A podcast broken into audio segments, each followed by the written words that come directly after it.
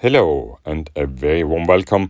This is Bernhard Kerres, and you're listening to another episode of Be Your Own Manager, the career and entrepreneurship podcast for classical musicians. Today, I talk about your secret pet projects. Yes, that's all these wonderful projects you're actually doing and you're never telling me about. But before that, I just wanted to make you aware of what's coming up on the BYOM Academy. On March 2nd, we start the next base course, which is a 13 week course covering all the elements from career management, from marketing, sales, how to do a website, and much more. And it is a great way of actually getting into the classical music industry and understanding also our wonderful BYOM community. We have normally people who come from any background, younger ones, older ones, more experience, less experience, and that makes actually the class so fascinating and interesting. Now, another thing I just wanted to make you aware of that I also recorded the first self-paced course, which is a course on career management and career strategy to be clear, and it is three 20 minutes lectures with a couple of exercises and an intro and homework and some additional material, which is also available on beyourownmanager.com. Check it out. It might be a good way to learn at your own pace and come and join us. So, enough about us. Let's get back to your favorite pet project.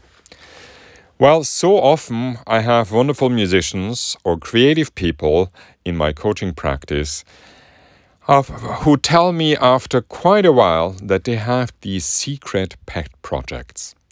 They haven't dared to tell anyone about them. But actually, when I listen to them, they're absolutely fascinating.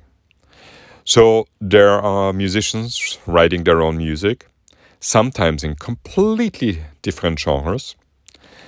There are musicians who explore playing different genres. Yes, I had, for example, a classical pianist who loves to play hard rock or even heavy metal.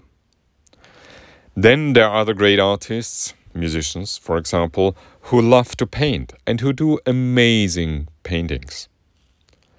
There are people who write, who love to cook, who do so many other things but are absolutely afraid to tell the world about their creative pet projects. What a mistake! Well, this mistake is not so surprising because it comes from fear. And the fear actually, you can divide it in three sources of that fear. The first one, the most obvious one, is everybody is afraid of their image, of their brand outside. What will other people think about you if you, as a violinist, love to play film music? If you, as a singer, sometimes venture into pop uh, songs, or as a cellist, you love to play covers of Elton John? Well, actually, who cares what the outside world thinks as long as you like it? And I'll come to a couple of examples of people who made their pet projects actually as an important and integral part of who they are.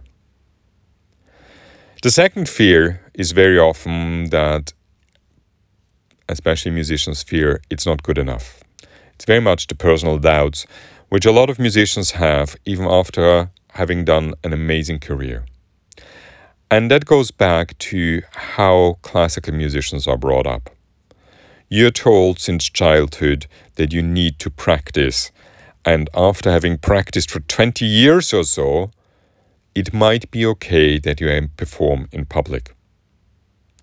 Well, what you underestimate here is that your early musical education actually is a fantastic base for any other creative endeavors. So you don't need to spend another 10,000 hours on painting, on cooking, on pop music or writing music or anything else because you have a fantastic base. So do question your personal doubts where they come from and if they come from your teachers, your parents, from how you came up as a musician, perhaps it's a good time to rethink them and have a different viewpoint on that.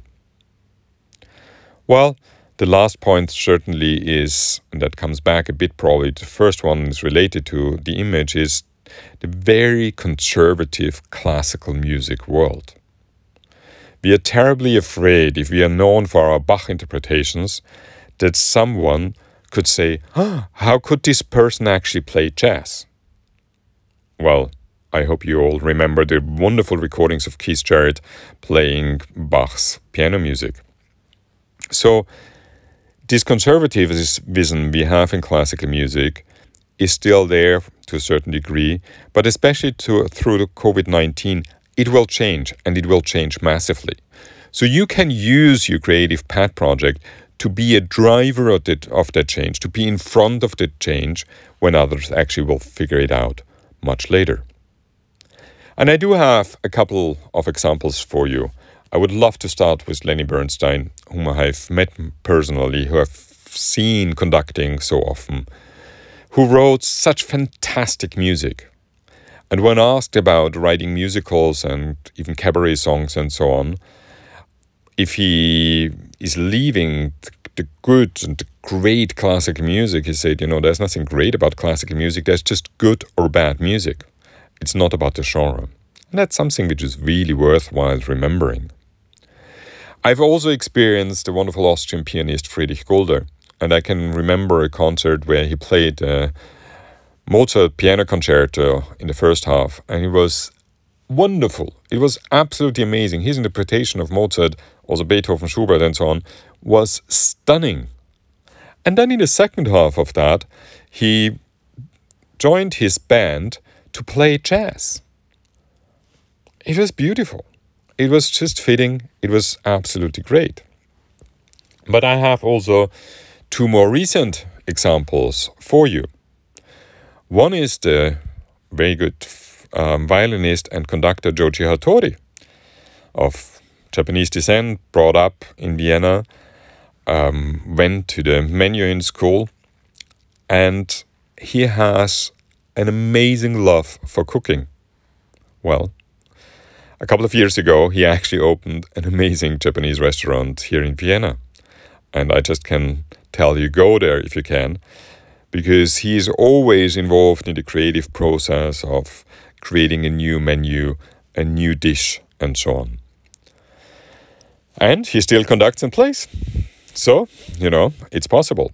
Or another one is the cellist Marie Spaemann. I met Marie when she was pretty young and asked her to play for the Vienna Concert House at an event in New York. And she played beautifully, including some Bach, if I remember right. Later on, she ventured into singer songwriting and she brought out her first albums and it's beautiful and it's a wonderful addition actually to her classical music.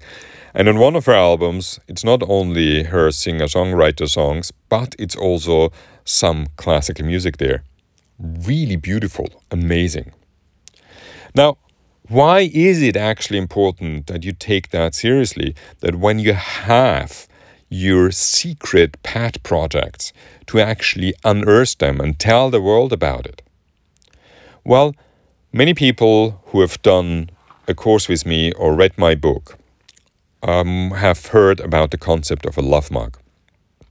And the love mark is so much more than what I can explain in that podcast. And by the way, the concept is also explained in the self paced digital recorded lecture, which is online at the moment, and you can watch it there.